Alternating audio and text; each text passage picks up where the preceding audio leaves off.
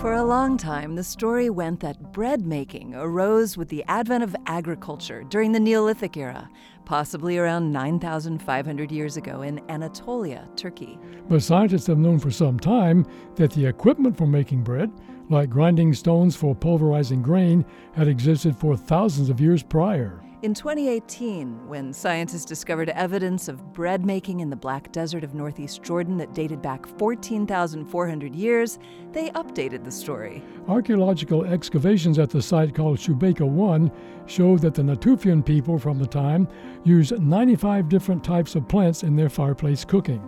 The Natufians gathered these ingredients from the surrounding area. Painstaking analysis using a scanning electron microscope shows that the Jordanian bread included high quality flours from wild cereals like barley, einkorn, and oats. Being cooked over open fire, the bread probably resembled a multigrain cracker similar to matzah bread used in the Jewish feast of Passover. The uncovered remains don't contain yeast.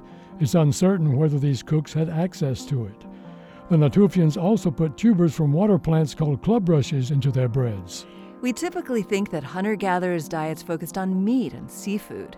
The discoveries in the Black Desert confirm that plant based diets are very old and important to human development. Baked foods have a higher glycemic index than raw food, and this discovery shows that the hunter gatherers innovated on ways to increase the calorie count in their foods through baking. They reaped more energy from their diets it may have helped drive the agricultural revolution. This moment of science comes from Indiana University. We're on the web at a momentofscience.org.